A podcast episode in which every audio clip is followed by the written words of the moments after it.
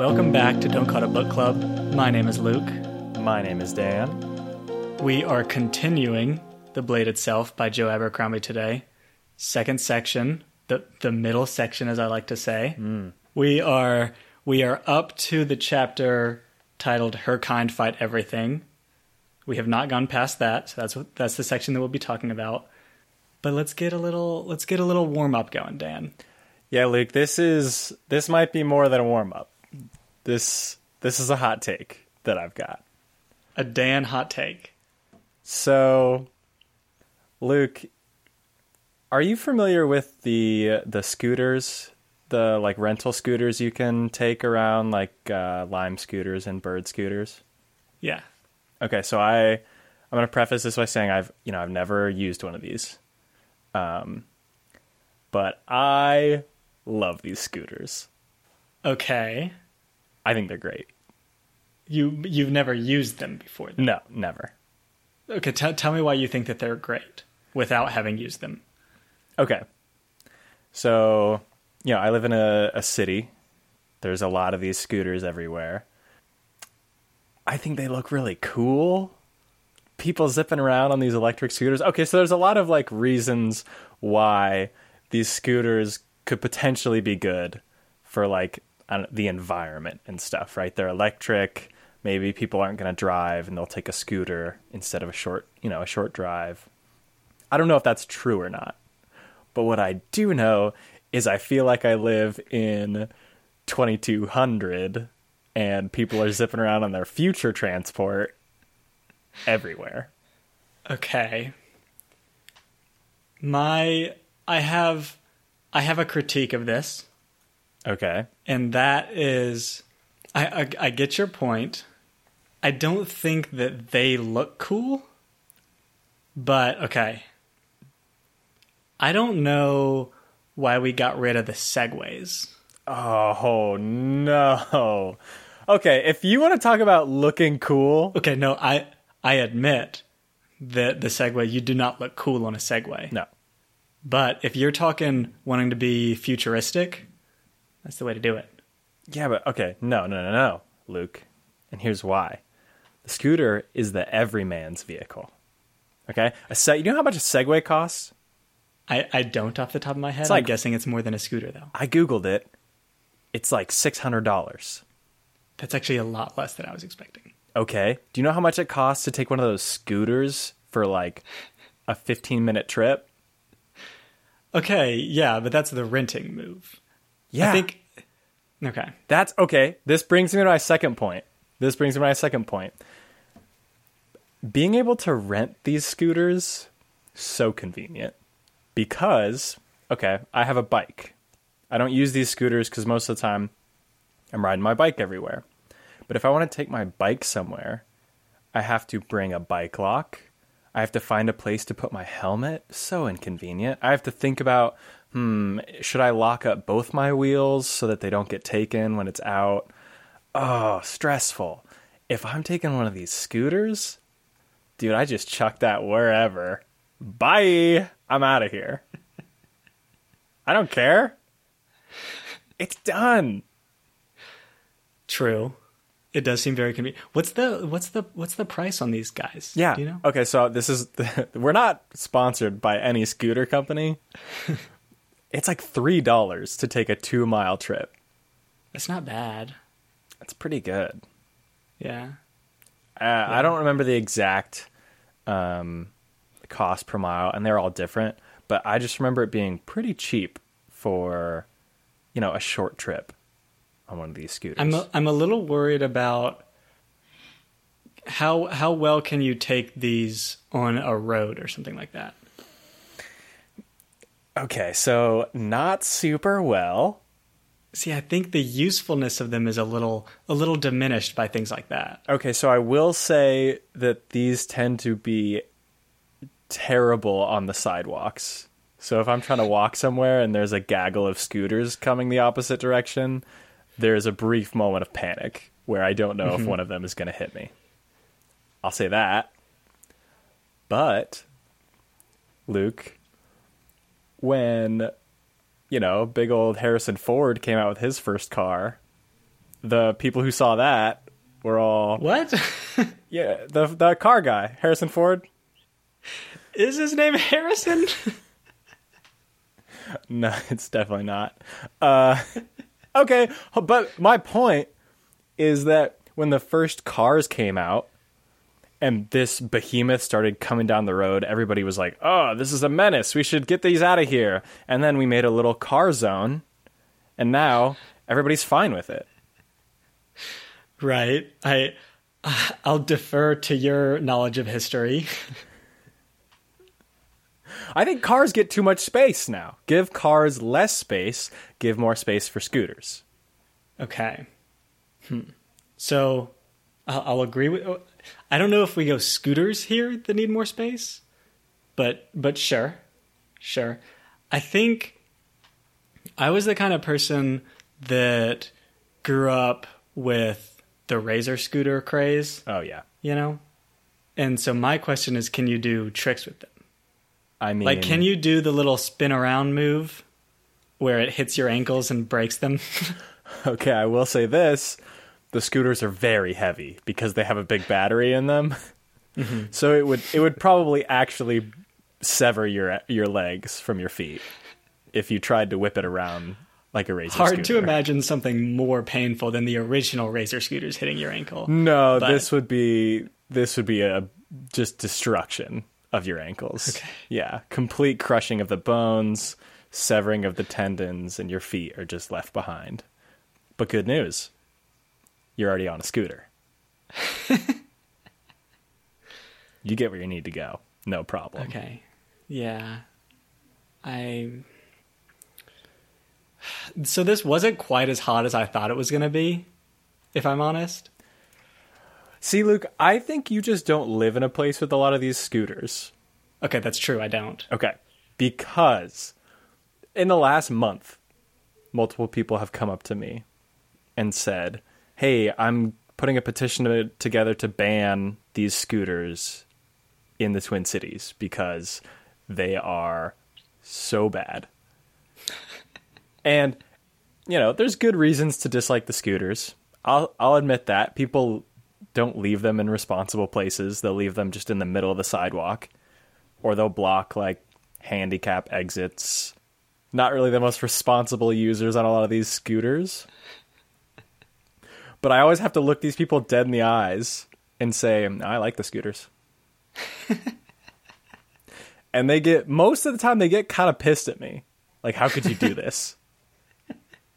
how could you betray your bike riding brethren? Mm-hmm. I could see there being a pretty a pretty intense hatred of them from bike riders.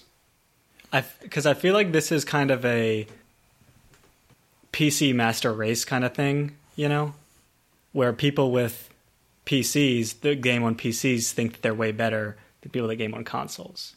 Kind of the same way with people that bike think they're way better than people that take the scooters. They're probably right, Oh, absolutely. But- I mean, people who bike are unquestionably better than people who take these scooters. That's not up for debate. But I think our own hubris is blinding us from the possibilities. If we joined forces with our scooter brethren and sister, sis, sis, cisterns, uh, we oh man, think of the bike lanes. Think of the glorious scooter slash bike lanes we could create that have a nice barrier from the cars, that are like well lit, that are paved really nicely. Oh, it'd be a beautiful future. Yeah, I don't know. I don't know if the scooter bike rivalry is keeping that from happening, but Oh no, it is. take your point. It is. okay. There's blood on the streets, Luke. Wow. Um, I don't know how to respond to that. Well, speaking of blood on the streets, let's talk about the blade itself, huh? okay, yeah, let's jump into that. So, uh, we're yeah, we're about two thirds of the way through, and let's see. The first thing that I have is we get we get our introduction to I believe her name is Ferro, something like that, mm-hmm. and this might be kind of a hot take, but can we stop having to bury everyone, Dan? It's just so many times in a book they have to bury somebody, and it's always so inconvenient, like crazy inconvenient. They're always they're always saying we don't have you know we're being chased, we can't leave, we we have to just leave them, and then somebody's like, no, dude, we need to bury them to respect the dead. Let's stay here for another two hours, tire ourselves out before we go on the run. You don't no, you don't have to you don't have to bury everyone. It's it's fine. Luke, I'm going to take this a step further. Who do you think they made carry the shovel? Because she mentioned that she's using a shovel to bury these people, Right. and they're in like the desert. So a shovel, I don't think has a whole lot of utility no. outside of burying everyone. So who do you think they were like, hey, we really might need this shovel later on. You wanna you wanna carry that for us? You know, you probably I mean I wonder if it would be better if if as you're carrying around the shovel you're thinking, Man, I hope I never have to use this or man, I hope I'm the one who has to use this. You know what I mean? Yeah. It's kind of dark Yeah. also. Cuz the only reason you're carrying the shovel is to bury dead people. Which then I think you should just make a pact like, hey, if we die, just it's cool. We're done. Yeah, it should be it should be talked about. Nobody carries the anyone that's in, shovel. anyone that's in a group that's running from someone should be like, okay, if I die, you don't have to bury me. I don't freaking care at all. Like, it's kind of the same way how I assume people that climb Mount Everest are like, hey, dude, if I die and we're stuck up there, you can eat me. It should be the same kind of communication. Right, right, absolutely. Um, it's just like that. I don't know. Would you do that, Luke? I, I don't care. Dude, you can eat me. All right. Well, I mean, if I'm starting to get just a little hungry, then I would consider smothering you with a pillow. No, no, okay, that's not it. It's it's if I die, Yeah. not caused by you, you can eat me. Oh. You can't kill me to eat me. Okay. Well, we need to have these caveats set up beforehand. Otherwise, I'm going to be up there with the understanding that if I get a little hungry, I could just open the zipper on your tent a little bit one night and then have a little frozen Luke snack. Okay, exactly. This is this is this is the the point that we're trying to make. Communication. Tell people what they need to do and what they can do if things go south. Don't bury people anymore. Oh, that's. I mean, if you have time, you you could still bury them. I guess. But like, if you're on the run, Don't. no. That's why you need to talk about these things. You know. On the uh, in the in the same section, Yeah. uh, the the guy that she's with, the magician, whatever he is, Yulwei, I think is his name. Mm-hmm. This is something that I I talked about. I think when we were doing one of the Game of Thrones books, and people have these plans, right? Or plans or some kind of magic, and they never explain them. Like just tell me what to expect. What happens is he's guiding Yulwei is guiding Ferro. I should double check her name, but I think it's Ferro. Through the camp, he's like, "Okay, just follow me."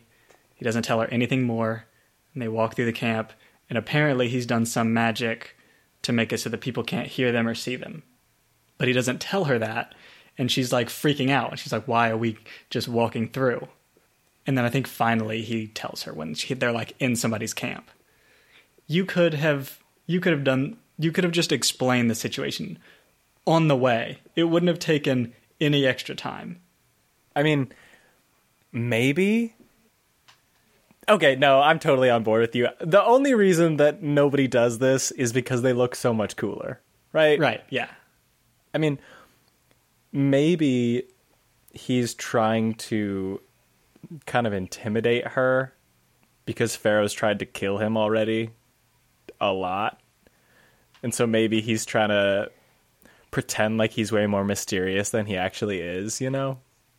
Like, hmm. this is his only trick, but he wants Ferro to think he's got other things up his sleeve. Like, he's not revealing yeah. everything. So like this trick is so casual to him that he didn't even think to explain it. Either that, or it's his only thing he can do. But if he explains it, it makes it seem like he's just going to tell her all the magic that he's got. And so um. then she's like, "Oh, now I know how this works. I just have to stab him in his weak point, and then he'll be done." And he he's thinking, "I can't tell her how this works." Totally. That's probably that's totally it, Dan. Okay, let's talk about wizards a little bit more. We we've now been introduced to like four magic users in this whole world. We haven't seen the apprentice of Bayaz do any magic at this point. Right. But Bayaz mentions that there are wizards who can do healing magic, but he's not one of them. He didn't specialize in healing magic. I don't know if I don't know if this is going to be a hot take, but I kind of want Glokta to get some healing magic action. Oh. If only for, because I'm tired of him whining about everything. Mm-hmm.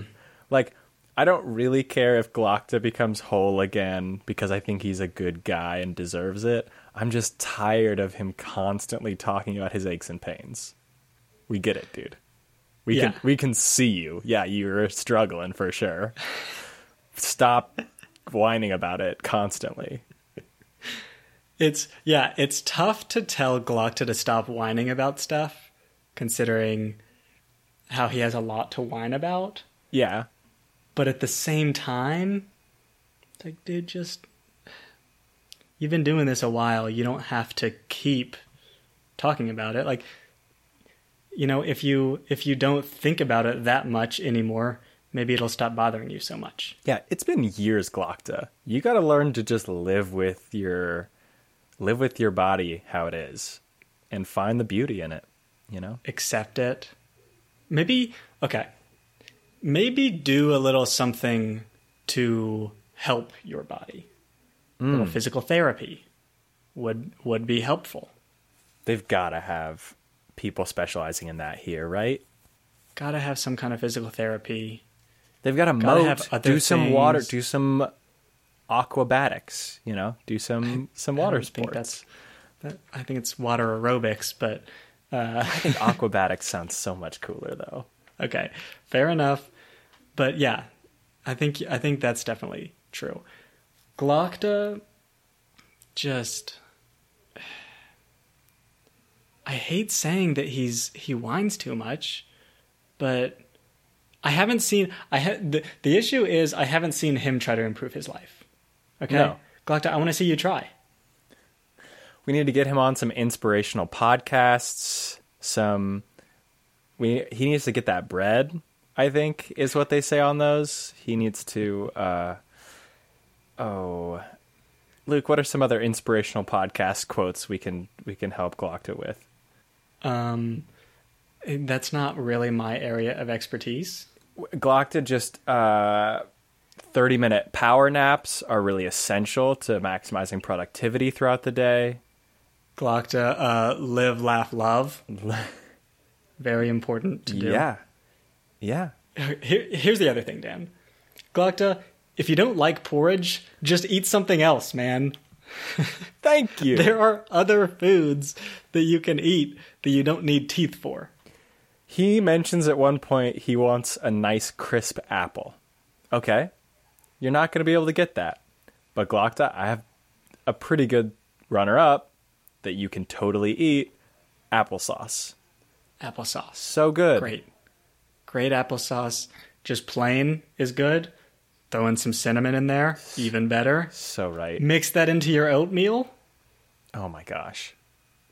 Here, I got Make another a one. smoothie. I got yeah, I got another one. Glokta, have you ever heard of a little chain called Jamba Juice? You're gonna love it, Yeah. It's dude. I would drink Jamba Juice twenty four seven if I'm being real. Get get some if you don't like oatmeal, have some tomato soup. There's so many possibilities, Glokta. You can dip bread in tomato soup. Oh, gets hold it on. soggy enough that you don't really Oh. have to chew it. I mean, maybe. You said bread, and I was like, ooh, that's triggering me, Luke. I don't think he could do bread. But uh, we talked about how porridge can be better than he Mm-hmm. makes it seem. But if you don't like, go pudding.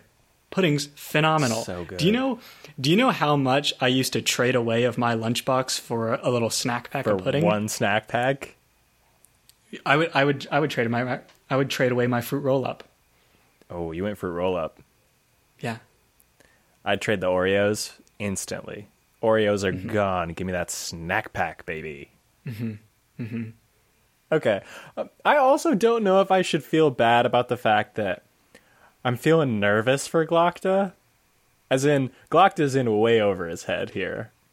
Mm-hmm. And he's being manipulated to do stuff for larger forces, way above his pay grade. And I, I kind of feel nervous for Glokta. I don't want him to get get snatched up in this, you know? Okay. Fair enough. But like Glokta kind of is a bad guy. Glokta's not a good guy. Well, he is literally a torturer. Yeah. But but he's kind of like a detective, right? He's kind of like a uh, gritty detective, you know, like Matthew McConaughey. I don't know if I'm going to put him in that category yet because it seems like there's not a lot of legitimate fact finding in the Inquisition. For example, when they're like, "Hey, put this dude's name down," even though he you don't have anything to do with him. Yeah, I mean, he's got unconventional methods, but he gets the job done, Luke. So far, I mean, So far yeah, the. Mercers were definitely defrauding the king of money. They admitted to that, right? Okay, yes, but that's always very easy to prove in these scenarios. It's just that no one wants to charge them for that. You know what I mean? Why not, Luke? Isn't this a country of law?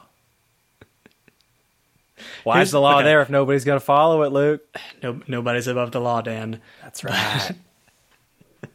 So the other thing is he's um you say he's kind of above his pay grade and it kind of seems like he's smart enough to do this but he's just not he's just not at that level in terms of I don't know noble blood or whatever it is mm. power or whatever. Mm-hmm. But there's a little section in this that makes Glokta seem kind of dumb and I think it's a little I think it's pretty telling. And this is when he's he's getting his orders from the Arch Lector Sult to to investigate Bayaz in that group, and he's like, I could interrogate one of them, and the Sult is like, no.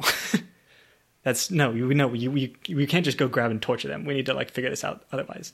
And then he's like, okay, they're staying in the House of Chains. Maybe one of them could fall. And Sult is like, no, no. Glokta like pulls out a cleaver like they could cut themselves shaving. It's like Glokta, you know how to do other things, right? yeah, Just so follow this- them. this section made me think Glokta's kind of. I don't think he's he's not dumb, No. but he's not he's not up to the level of scheming that other characters are. That and that's why that's why I'm kind of nervous about Glokta because he's way out of his depth right now. Mm-hmm. There's a lot more political machinations that are happening than he is aware of. Right. And I and I I'm having trouble figuring out if Glokta is just a really great torturer or if he's also I, I'm trying to figure out if he if he's only good as a torturer or if he has some like investigative abilities. And right now his investigation is very low because he goes into the tower with Bayaz and already has a preconceived notion about what's going on there. He doesn't go with an open mind whatsoever, and he's like, these guys are all fakes. I'm to fit the evidence to make that true. And it was like, Glokta, this is not good detective work, my dude. right. You yeah, he's look at- going in with he's going in with a confirmation bias Mm-hmm. on the theory that it's they're faking it. Yeah. And he's like, Not- he's like jumping over backwards to try and make his fake theory true. you know, he goes to the university and like, show me the explosive powders. Of course it will be that. And then he sees them and it's like, oh, it's got to be something else then, not the explosive Right. powders. My question is: Is the is the Inquisition all of the detective work in this city, or is there like a separate detective slash? pol- I'm assuming there's a separate like police slash guard force, but I don't know if there's a separate. It's, it seems like the Inquisition itself is all of the detective work, Yeah, which is just. It seems they're too focused on torture. A lot of torture. I kind of liken them to the CIA, FBI a little bit, maybe more FBI because they do the kind of like sketchy stuff, you know. Okay, tough hit on the CIA and FBI. Okay, the CIA has a long history of doing sketchy stuff, Luke. This is well known. okay, yeah, that's fair. Um, but also the problem with this. So I do think that they do most of the investigations in the city, but the there is another branch that does the like judging of the law. The High Justice seems like they're part of that branch. Mm-hmm. And how is anyone admitting these witnesses in court? Okay, yeah, I we need to talk about this because this this little this little trial, if we're going to call it that, is basically they bring forth these three prisoners, I think is what it was, who have obviously been tortured. Obviously been tortured, terrified, and clearly some of their like minds are broken. One of them is basically unconscious the whole time. And then at some at one point, somebody jumps up and is like, "How are we believing this? These guys have clearly been tortured." Everyone's like, "Shut up, dude! They're like admitting stuff." It's like, didn't What? you hear them say that? Sure, they may have been tortured, but listen to what they said. yeah, the the one dude, we we get the section where he's being trained. I think it's even called "How You Train a Dog" or something like that. Exactly. and it comes out in the trial where he's clearly like his mind has been broken to answer these questions this way the the other thing that should be the biggest red flag in the world that nobody apparently sees is that so the mercers have this this tr- these trading rights that are apparently super lucrative. And so they control certain trading routes i guess is what it is basically. And so they're being completely dissolved. So those trading rights have to go to somewhere. And it goes to the inquisition? What?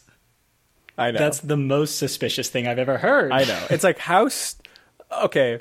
I think the average person could pretty easily connect the dots with this and be like, "Oh yeah, that's that's definitely not good." Like they definitely have a motive to torture these people and make them say what they want. So, even all the people in the balcony who seem like the common people, upon hearing this, they should all be like, "Hold on." now, I'm not the smartest person around, but there's clearly something going on here. But no, they're loving it. It's described that the audience is so on board with this. What? There's only one guy that's against it. one guy, and then I think I, I- I think it's maybe Jezal whose perspective we get during this scene. Mm-hmm. He's like, "Oh, I wonder how much he's going to lose because the Mercers are going down." I mean, maybe he is, but that's not the only reason he should be he should be protesting this. Right, right. Jezal assumes the only reason he's protesting is because he's going to lose money. And it's like, maybe this is just bad. Yeah. It's it's a little the the the government system is a little weird, a little sketchy here, and no one seems to really care. Mm, I think that's how they can get away with a lot of it, yeah. Right. Like the uh the king is basically not not doing anything, mm-hmm. right? No. And the the Lord Chamberlain, I think is his name, mm-hmm. is doing all the stuff. And everyone, I think it's mentioned a couple times that he's basically the king now. Right. What? Why are we not figuring this out? Who's who's in charge of figuring out who does stuff when the king is incapacitated? Well, the Lord Chamberlain. Amateur. I'm going to say, Dan. Amateur stuff here. Luke, Luke, if we don't have branches of government holding each other accountable, this is what happens. Power gets consolidated in one, and then nobody has the power to stop them. Like, Checks and balances, Dan. we need checks, and balances. We don't have that. Got to keep them separate. Separate branches. At least at least three. Oh, one thing I wanted one thing I wanted to talk about Glokta that I appreciate is early on in this section he has a, another conversation with Jezal. And what happens is basically Jezal just like insults the crap out of him. I really appreciate the fact that we can get a character that does not respond poorly to being insulted. Because Especially by a little shit like Jezal. Jezal sucks. because so often we get like someone insults somebody and that person gets very offended and like kills them. It's like, no, don't. Who cares that that guy said something mean to you? I really appreciate that Glokta didn't care at all. Right. Very measured response from Glokta. And I think we get that also with Logen. Oh, for sure. Yeah. Yeah. Logen doesn't care at all. I I mean I see a lot of similarities actually between Glokta and Logen. It's just Glokta was mangled to the point. You know what it is? Glokta just complains about it, and Logen Logen just has a positive can-do attitude Logen's realistic about it. because Logen's got a fucked up face. The, we we get the description of Logen's face for the first time in this section, and it is rough. Yeah, he's not looking great. No, uh, He's described as just a big lump of a man. yeah, with just like more scar than face. It's not it's not what you want. No, I wouldn't say so. And sure, maybe he's a little bit more agile than Glokta. You know, maybe he has a little bit more mobility. But everybody looks at him like he's a monster. Yeah. Yeah. I'm surprised at how I'd have to figure out the the descriptions of the different groups of people, but I'm surprised at how obviously northern he is. I yeah, I'm always pretty amazed in a lot of fantasy books when they immediately know what region somebody is from based on how they look. Mhm. And I don't I can't tell if it's like similar to in the real world when you can see like somebody's ethnicity or race, whichever the correct term is for that. But you can kind of like tell what part of the world somebody might be from. I mean, even that's problematic though, because like in our country, people look very different. Right. And so you can't tell really where someone is from by looking at them. And I think it's mentioned that the union is pretty eclectic. Granted, I think it's eclectic in terms of there being a lot of people from different countries there, but none of them have none everyone's that's of a different ethnicity or something like that is clearly not from the union. But still, it's not it's not uncommon to see people that are not from the union there. Well, and the other thing about it is it seems like there are pretty open borders in this world. Like people mm-hmm. are going trading from the empire to the south of the union. People from the north are perfectly fine. Like they invite them into the union to trade and stuff. So, I mean, if a person who lived in the north could just, it sounds like move to the union and live there. They just have to follow the. It doesn't seem like there's anything stopping them from doing that. Right. So like maybe everybody's just really bigoted. Probably. I think that's what I'm guessing that's what it is. On since we're on Logen and he's he's walking through this city amazed at everything. I've got I've got one one little line or description of things that he does that I think is somewhat common in fantasy like descriptions of this kind of thing is somewhat common in fantasy books that if you if you think about what that looks like in real person actions is insane and that's he he sees this fountain Yeah. right and asks Jezal about it and Jezal's like there's pipes underneath and they I, they have I think a couple sentences back and forth and they, and then they're walking away and I think Jezal is like a little bit ahead of him but he can hear him and he looks back and he's This is the quote shaking his head and muttering pipes to himself over and over. Picture that. That's not what you do when you see something new. Or This when is, you hear I'm gonna, a word I'm gonna, you don't I'm gonna do it, okay? Yeah. I know this is audio, so I'm gonna do the audio section. You're not gonna be able to see me shaking my head, but I'm shaking my head. Well, let's just This play is it out. Let's- Logen. I'll be Jezal. You be Logen. Okay, okay. This, this, this fountain, or how, how's the water coming out of this? Oh, there's just oh, there's just pipes under the ground. You know, they bring it. Okay, walking away. And I'm walking away. Pipes, pipes, pipes. Are you okay back there? How many times does he say pipes? I don't know.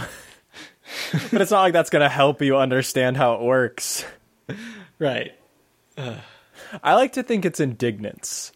I like to think he's not saying it like pipes, pipes. He's like, pipes? Pipes? Wait, do you think of He's, pipes? he's looking at people. He's like, pipes, pipes, Are you kidding me? pipes? The pipes? Pipes. That's how I like to think he said that. Okay, yeah, I, I'm on board with that. Uh, okay, Okay, speaking of But- hold on, speaking of descriptions of actions, Joe's favorite thing for a character to do in this book, bar none, is suck their teeth. Characters in this book, if anything somewhat bad or kind of not what they were expecting happens, immediately suck their teeth. I want you to look for this. Keep this in mind when you're reading about characters from now on. But they suck their teeth so much. And Glokta doesn't have teeth, he sucks his gums. Everybody's Right, sucking on their mouth parts. Glokta runs his tongue between around his gums often. I'll have to I'll have to keep my eye out on people sucking their teeth. It's just I, I haven't been keeping track, but I can guarantee there's been more than 15 occurrences of a character sucking their teeth. Sure, sure. Interesting. I don't even know what that really. Whatever. Okay. Bayaz. Bayaz comes in to the union. You know, walks in, gets a gets an appointment with the important people, and is like, "Yeah, I'm Bayaz, the first of the of the Magi. You guys have been keeping a seat warm for me, um, so I'd like my I'd like my seat on the closed council, please." that I have not sat on for I don't know. I don't know how long it is. Hundreds of years. Yeah, this is the thing. I, think- don't know how old Bayaz is. I have no idea. It sounds like very So old. he was the he was the counselor of the first king, mm-hmm. and they have they talk about this this alleyway or, or walkway that has statues of all the kings, and there's tons of them. Yeah. So I'm assuming it's like a, a few hundred years at least. Okay, that's what I'm assuming. and as Bayaz is Bayaz helped them start this city. So the city itself is younger than Bayaz is. Yes. So Bayaz comes in. It's like, yeah, that's my seat. Uh, so if we could all if we could all just recognize me as as Bayaz, the hundred hundreds of years old magician who hasn't who you guys haven't seen for probably hundreds of years. Um, and and yeah, let's let's get on with it. And is pretty outraged when they don't believe him. Yeah. What were you what were you expecting? Who why would you think that they would believe you? So this is why I actually go back and forth about Glokta being a bad investigator. Because Glokta comes in with this, you know, bias that they're obviously faking it and he's just got to prove it. But if somebody came up to me and was like, "Hey, I'm George Washington. I've come to take my rightful place as the president of the United States again. So, if we could just, you know, kind of get the show on the road, that'd be great." It would take a lot of convincing for me to be like, "Oh, okay, yeah, George Washington's here, guys." Okay. I'd be like, Yes. show me your wooden teeth. Do you see that cherry tree over there? What happened to it, George? Also, can you show Glokta how to make wooden teeth? Because that would be helpful. So helpful. So, I I know what you mean. the The only thing is that magic is real in this world, and we know that Bayaz is a magician, well, wizard. w- wizard, sure, magi, mag, mag, mag, magi, Magus? Magi? One of the two, yeah. Uh, so it's not as absurd. Yes. But like you said, this has been hundreds of years. And some guy who is who is also in a costume. He's literally in a costume.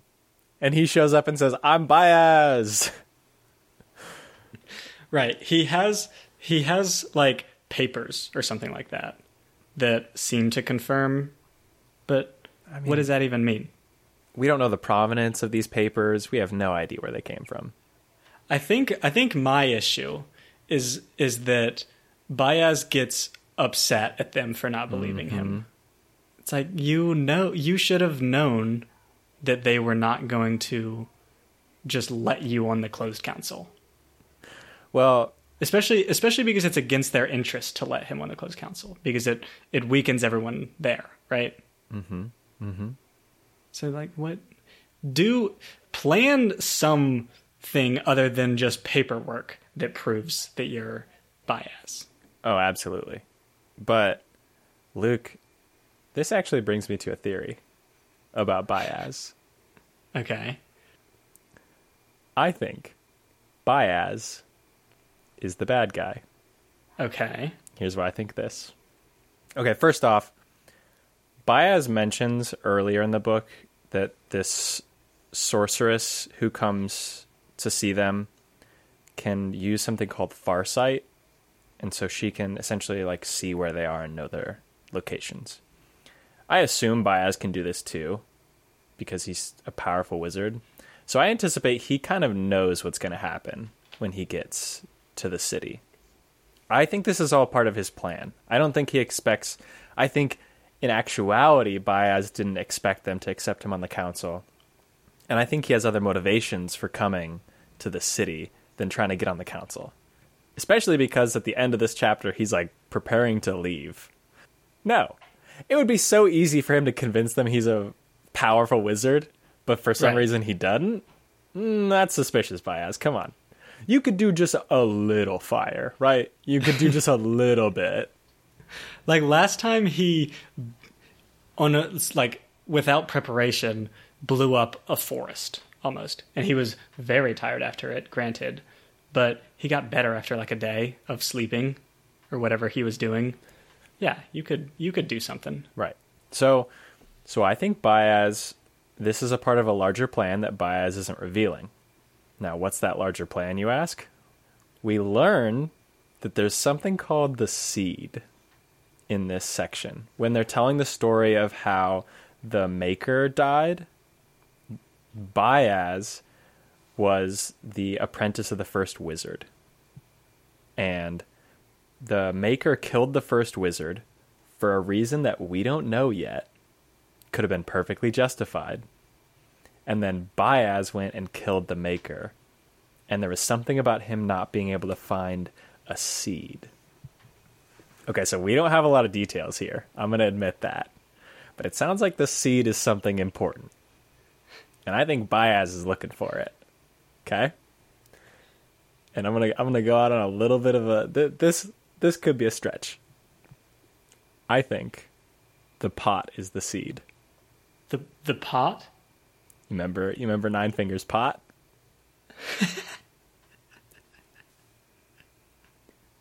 Okay. Okay. Here's why I think the pot's the seed. I think Nine Fingers has a little spider sense and intentionally left the pot at the one place he knew Bayaz wouldn't find it. Right in his backyard. Okay? Okay. Because, and here's why I think the pot is the seed. They could have got the pot. They never got the pot, Luke.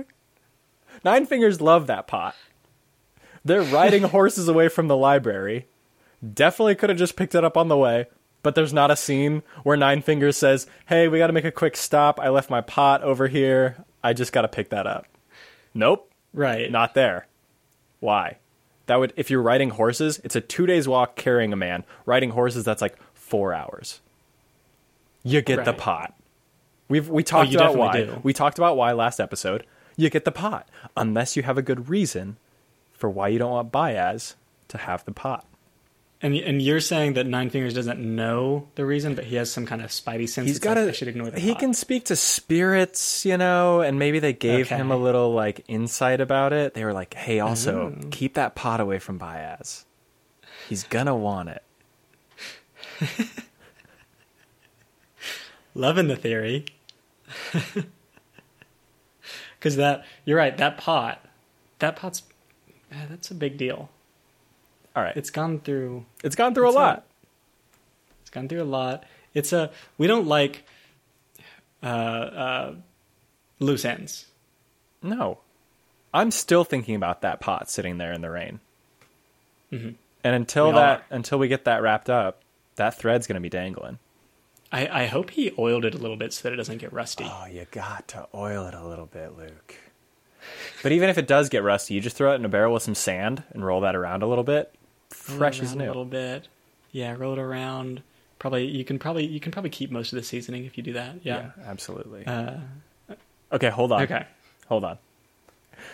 All right, there's two other little pieces of evidence for why I think Bayaz is the bad guy and not just looking for the seed. Okay.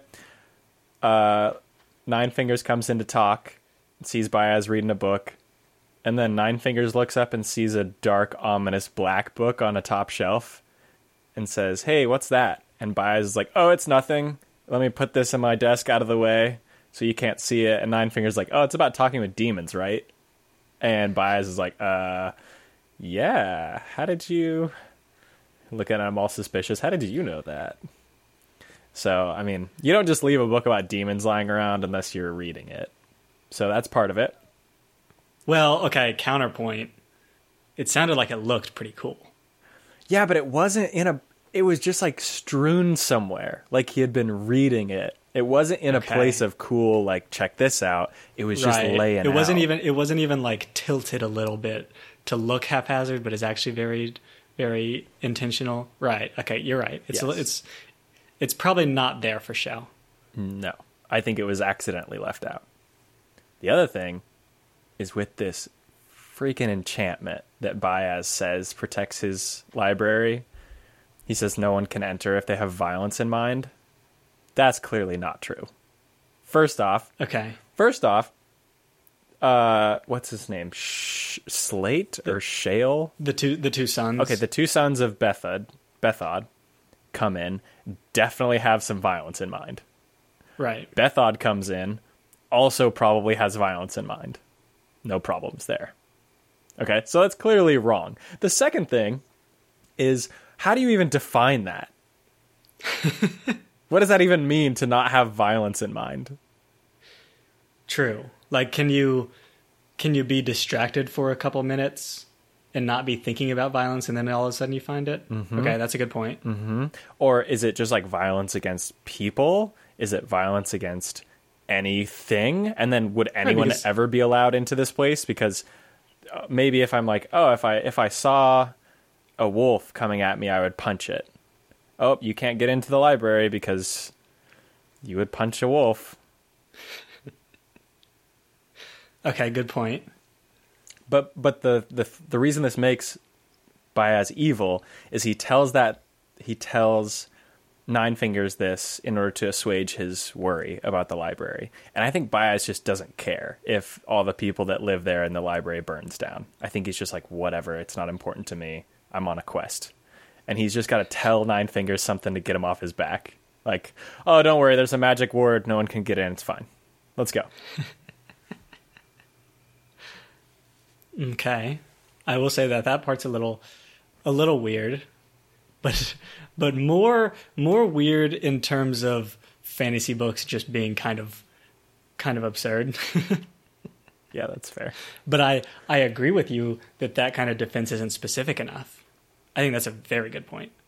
You need you need to define that. Maybe he maybe he's just cutting corners in the description to Nine Fingers because he's like, Nine, you're a fucking idiot, man. I'm not gonna just try to describe this to you. Uh, I had to read like a This- it's 500 very- volume book to understand it. Okay, I can't describe it to you in two sentences and fully capture all of its power. Right. Yeah. Okay, maybe. But but I don't know. We'll see. We'll see. So okay, I'm gonna I'm gonna I'm gonna move us on. The the contest is pretty important in this section. I've got some I've got some qualms with the organizers. Oh, we've got major qualms. Yeah. Major qualms with the organizers.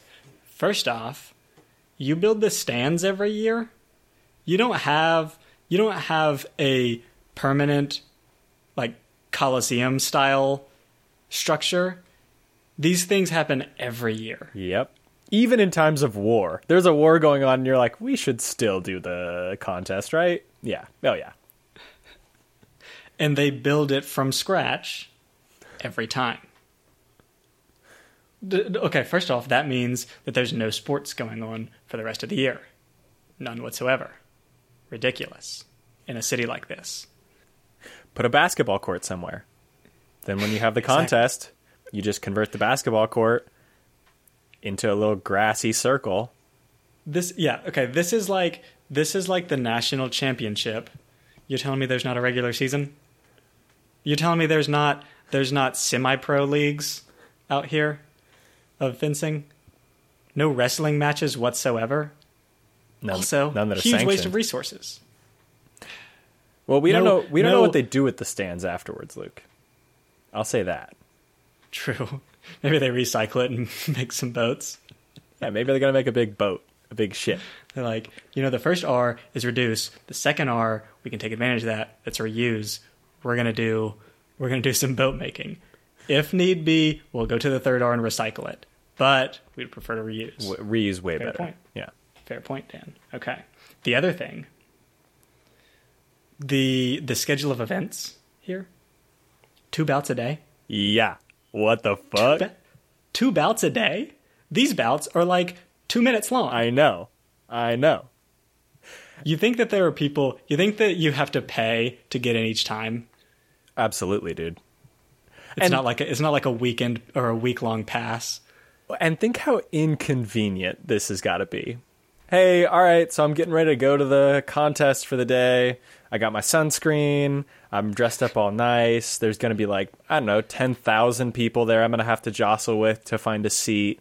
And then, Um, got to find a sitter. yeah, I've got to find a sitter for like 20 minutes. Well, but not 20 minutes because it's going to take an hour to just get in your seat. And then Right. once you're in your seat, you're like, mm, I should have gone to the bathroom before this started. Crap. And you're just going to have to sit through it. But good news, it'll last 15 minutes. Are you kidding me? It's I don't. There's like thousands, tens of thousands of people in this city that come to watch these things that take 15 minutes. Yeah. Have half of them in the day. There's there's so much productivity lost here. Well, oh, oh, Luke, hold on.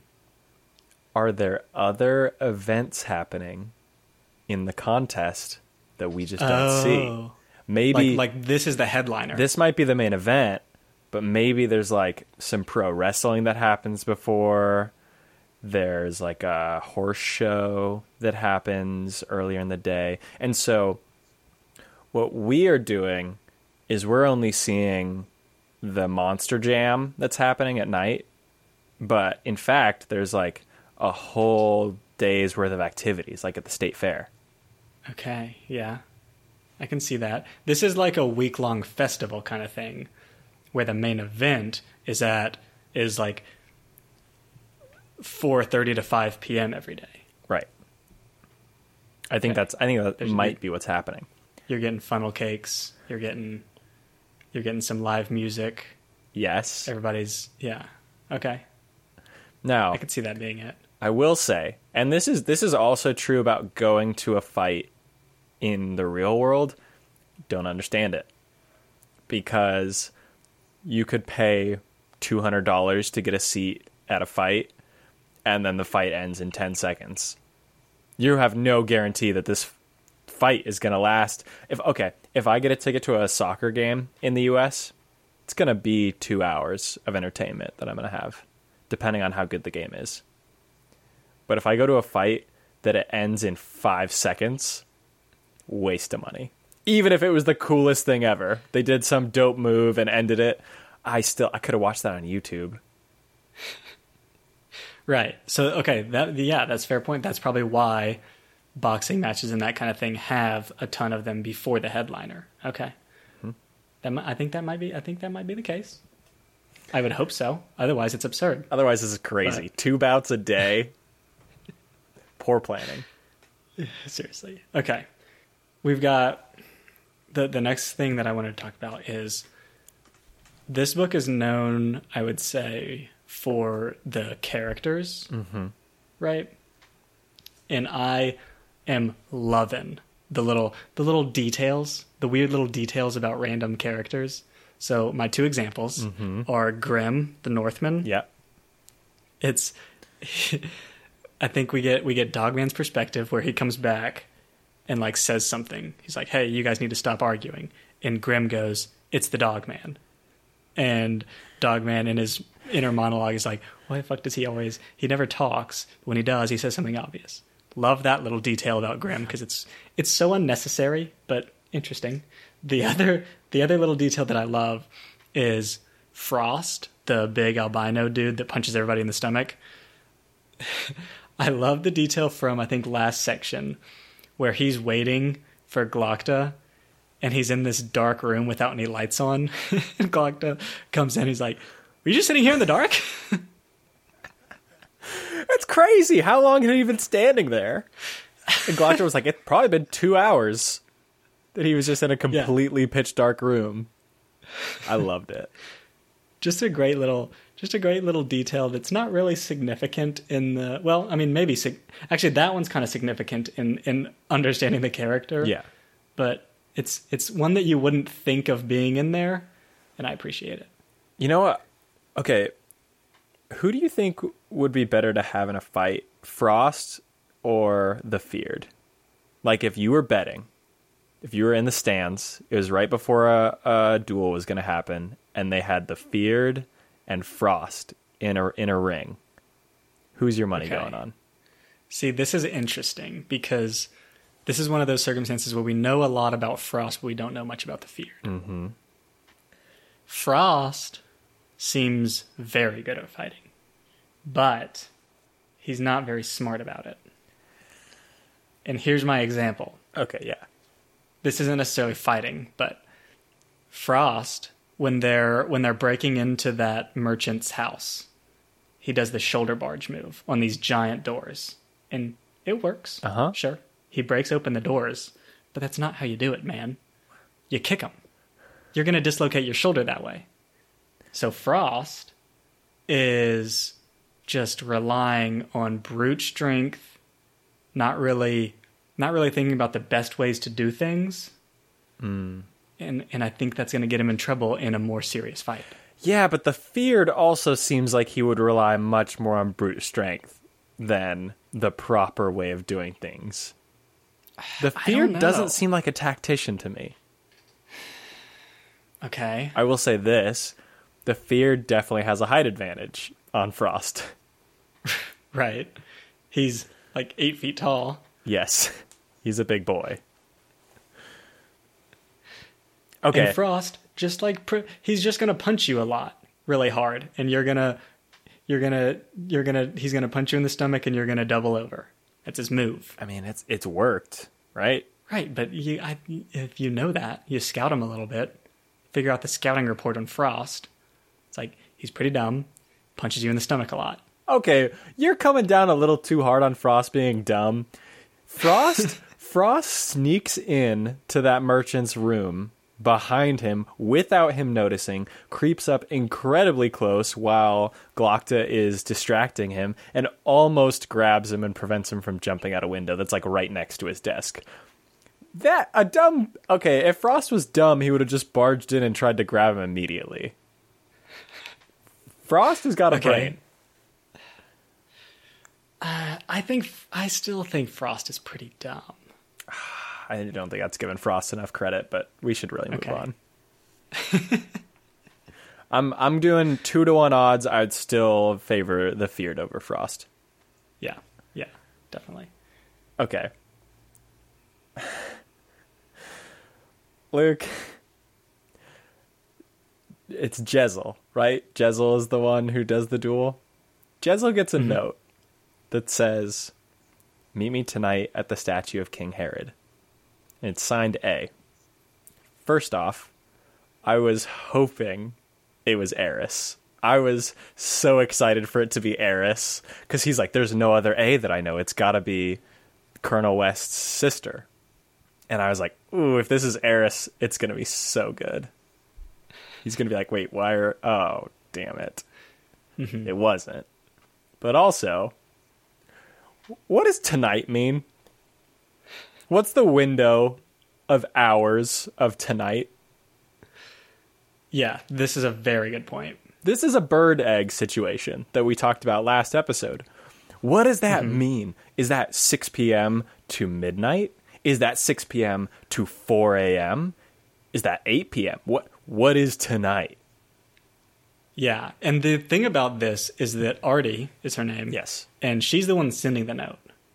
She's only hurting herself by being nonspecific. Now she has to sit there for.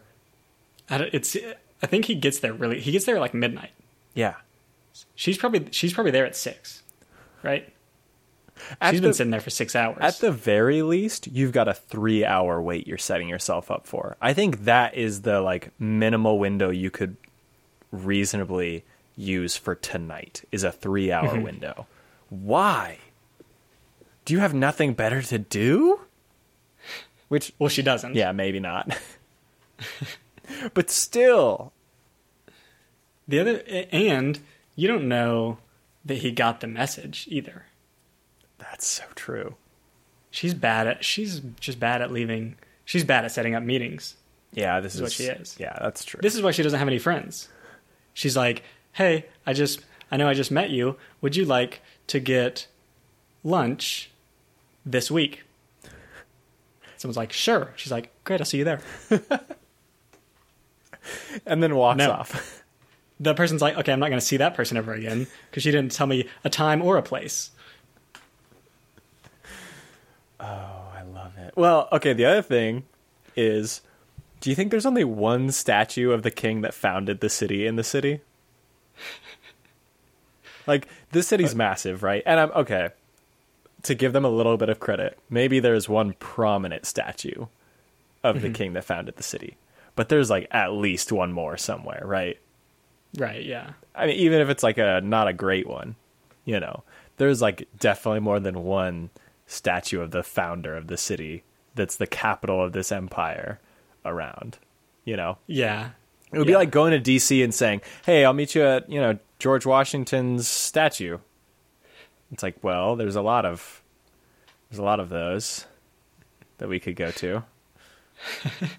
I'm assuming you're right about that. I don't know how many statues there are of him. I actually don't even know if there is one.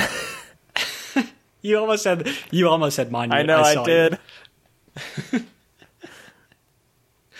Yeah, that's That could be Okay, a garbage there's- point. That could be totally wrong. there's got to be one that's obvious. Like they're like meet me at the statue, and he's like, okay, that's obviously the big one, not the little BS. Not the one out front of the that's in, like, the carriage dealership that they have to show their patriotism. It's not that one. Right, right.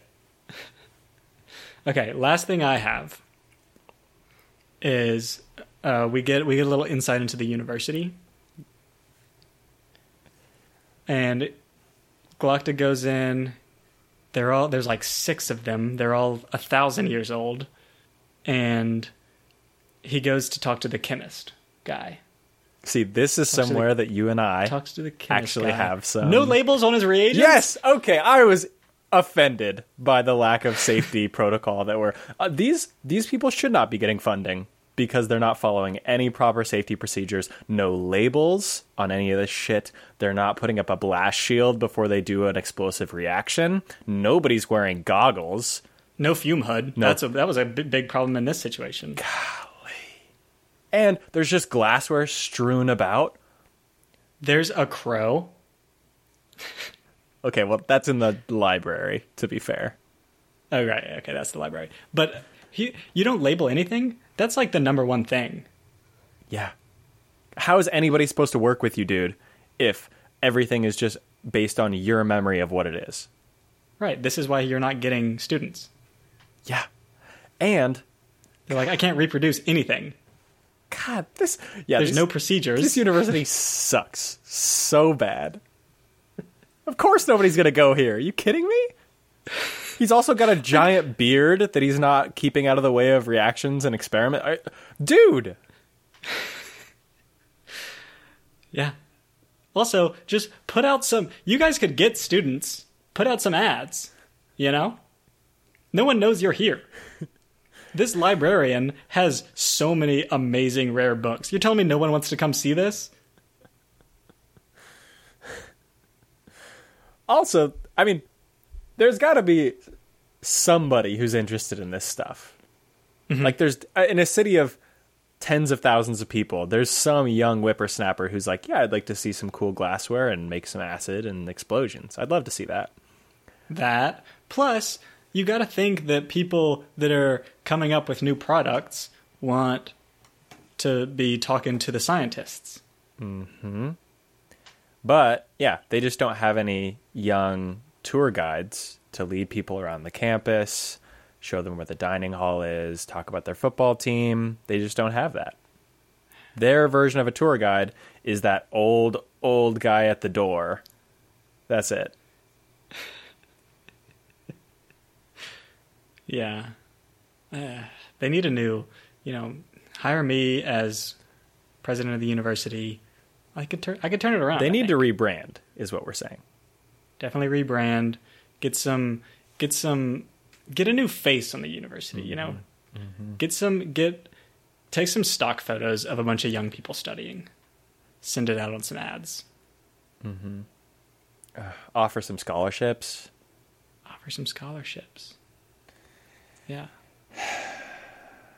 Wow, Luke, I think this might be the first time in this podcast we've been able to talk about something that we're actually qualified to talk about. You know what I mean? Yeah, finally we could talk there's a literal like chemist guy in there. Yeah, where we could both just be like, "This is absurd."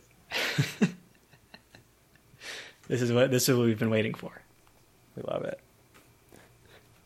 Luke, that's uh that was the last thing I had too, actually. Oh wow, same page. So So, yeah, I think that's going to I think that's going to do it for us today. We'll be finishing up uh the blade itself next episode. We'll be announcing our next book. Get excited for that. And you know, uh, I thought the take at the beginning of the episode was pretty hot. Maybe next time we'll try for an even hotter take. And try to act like even dumber.